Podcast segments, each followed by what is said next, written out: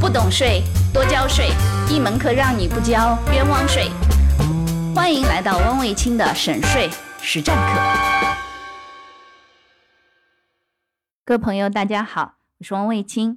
最近这两天，朋友圈里不断的有人在发关于奶茶妹妹卸任京东控股的一家茶艺公司，她的控股董事席位的这件事情。然后呢，再说他之前的时候也曾经在刘强东这个事件出现以后呢，说是亏本卖掉了澳洲的什么的这个房产之类的。于是呢，就有人在猜测说，是不是刘强东和奶茶妹妹要官宣两个人的个离婚的状况？但实际上呢，官宣最后的结果是，这是正常的商业的调整，不存在跟婚姻关系有关的这些问题。那么，首先从税收的角度上来说，婚姻关系是不是对税有影响，或者说税的一些变化，其实能够体现出来一些企业的商业的一些调整。其实，确切的讲啊，婚姻关系在税当中，随着个人所得税的发展，它已经开始越来越紧密了。一般情况下，我们因为婚姻关系之后呢，可能会共同去持有不动产，各种各样的商铺。居住的房产，对吧？这是首先第一个不动产。第二个呢，一些金融资产，比如说共同的金融账户啊，或者之类的。那么还有一部分呢，就是说投资的一些公司相互交叉持股之类的。那么之前其实，在杨幂他们的那个婚姻当中，其实也也有这样的类似的情况。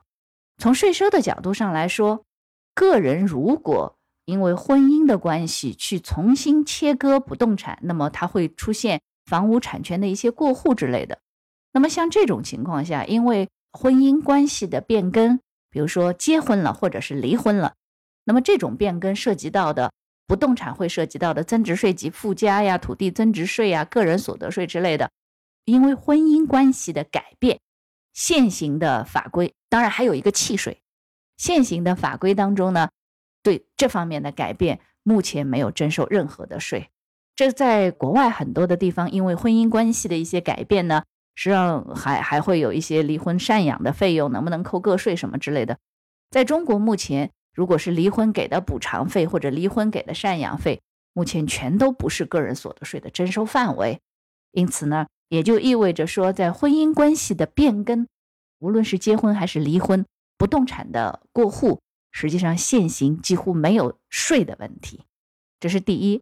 那么第二个，对于一些金融资产，目前我们国家也没有在这方面有任何的税收上的限制。说，哎，本来是你的金融资产，或者你你账户上的股票，因为是共同的财产，离婚了以后再切分的时候，是不是就说这个变更需要作为卖掉要交税啊，或者怎么？其实只要持着这个法院的判决书或者是调解书，直接可以到证券登记的部门去做一些切分。目前现行几乎也不会有税的这个问题。那第三个呢，就是股权的问题了。那么股权的问题在现行的税当中呢，很多人说：“哎呀，这个公司的法人代表变了，是变法人是不是就要交税？”这是两个问题啊。公司只有股权变更了，股东变了，股份的比例变了。那么这个情况下，他才可能会有个人所得税的纳税义务。它还取决于公司被变更股权的这个目标公司，它的资产的状况，对不对？它现在的估值、市场的价格、初始的投资，有很多的问题。但只有一个，如果股权没有任何变更，仅是变法定代表人，就是平时我们经常说，哎，法人是谁？法人是谁？其实法人是指这个企业，法定代表人才是我们营业执照上的那个叫法人代表。所以如果只是说，哎，我卸任了董事，我不再做法定代表人，那实际上本身不会有个人所得税的问题。如果说，哎，他是股权做一个切分呢？目前其实税法当中非常明确的是，不动产的变更，无论是从增值税，还是到个人所得税，还是到契税，离婚、结婚这种状况下的变化，都属于免征税的。可是股权目前。没有非常明确的规定说，因为婚姻状况下的股权的调整是不是需要涉及税？但按照现行税法，在具体执行的时候，实际上是几乎是不征税的。也就是说，凭着法院的判决书离婚的话，或者调解书，甚至说这个离婚证，像这个呢，直接去可以办一些过户的手续。原则上是不会有征税的问题。当然，结婚的话，那是婚姻关系之内股权的变化，更是完全受法律的保护，不会有任何的个人所得税的问题。那么接下来的就是我们在个人所得税法当中六个专项附加扣除当中与一些婚姻有关的，你比如说孩子，这个网上也看了一下，奶茶妹妹的家的宝宝是个女儿，已经满三周岁了。那么大家知道，满三周岁以后呢，个人所得税的子女教育是有一千元的扣除。当然有人说啊，那么有钱不在乎一千元？哎，注意我们是研究税的，不会因为金额的变化说这个税就有变化，对不对？当然税率它会有调整，可是这个性质是一样的。所以呢，子女教育这一块儿，本身在结婚状态之内，就是可以在父亲这里扣一千，或者在母亲这里扣一千。当然还有第三种方法，一人扣一半，各扣五百的。那么不会因为父母的婚姻状况的变化，而在扣除上面多出一些方法来，还是这三种。唯一的问题就是双方需要协商。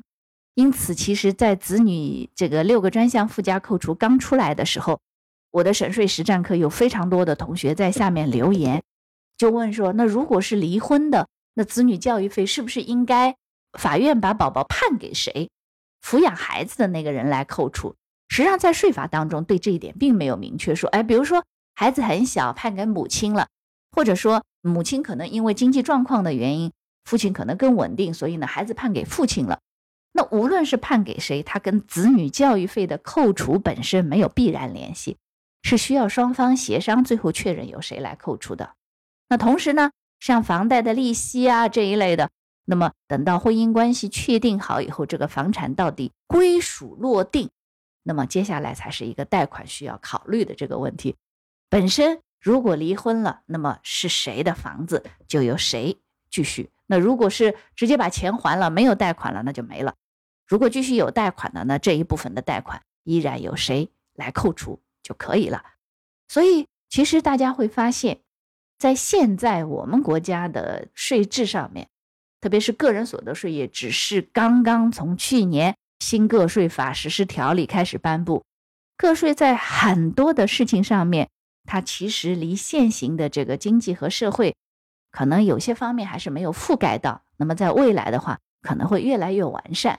同时呢，现在中国既没有遗产税，其实也没有结婚或者离婚方面的这个税，因此呢，这就变成了为什么中国在很多地方为了避限购，为了办什么事儿。很容易就做成假离婚的一个原因，很重要的是因为结婚的成本也低，离婚的成本也很低。从税收上啊，其实呢，坦率说，我对于这个新闻当时在看的时候呢，是觉得有点淡淡的可惜。其实怎么讲呢，就是当时的时候看着他们结婚，就觉得特别的甜蜜和幸福，然后满脸的这种愉悦。而现在到这样的话，实际上也让人挺有点惋惜的。大家有什么税的问题，也可以在汪卫清的省税实战课和卫清说税的这个免费课下面来留言。有什么问题税收的，可以来咨询。那么老师看到了，会及时的给你回复的。好了，谢谢收听。